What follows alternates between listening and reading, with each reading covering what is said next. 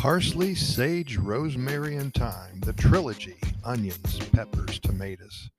How many people here love to cook? Do you consider yourself a talented chef? What's your specialty? Perhaps some pasta, grandma's meatloaf. Do your kids like your cooking? Are you simply blown away when you watch a food show on TV, perhaps Iron Chef or Master Chef?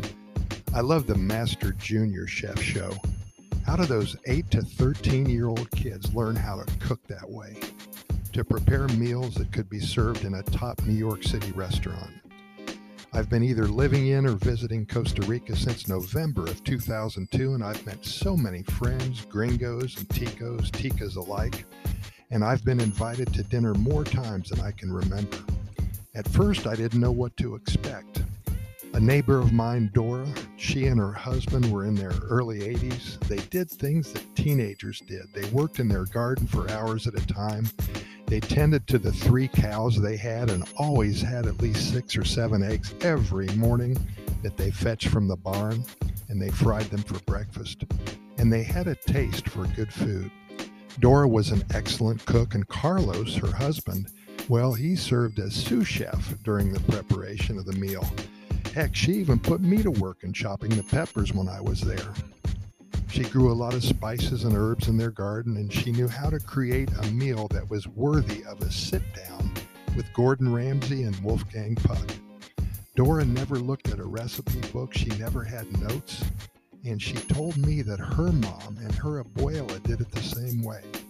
She made a simple chicken and rice dish into a magical blend of richness and that country flavor. Her side veggie dishes were creative and daring. Okra, among many, broccoli. For dessert, oh wow, I still remember some caramel creation with chocolate and little chopped up mangoes and papaya. I remember Dora having the passion of a professional chef. And there are many excellent cooks here in Costa Rica.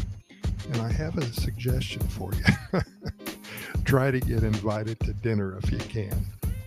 Hey, thanks for listening. Keep in mind that we've recorded way over 1,800 episodes of our Costa Rica Pura Vida Lifestyle podcast series, and we're found on all major podcast venues, including iHeartRadio, Spotify, Google Podcast, Apple Podcast, Stitcher, Anchor, and all the others. Simply Google our name and the venue that you wish to listen, and the links will magically appear for you. The only reason we do this is to share with you all the good news that comes out of Costa Rica Seems like every day.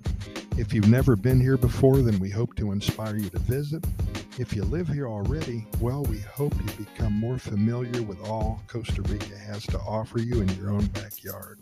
And we promise, we promise to deliver you nothing but good news and hundreds, perhaps thousands of stories when this is all over about the Pura Vida lifestyle.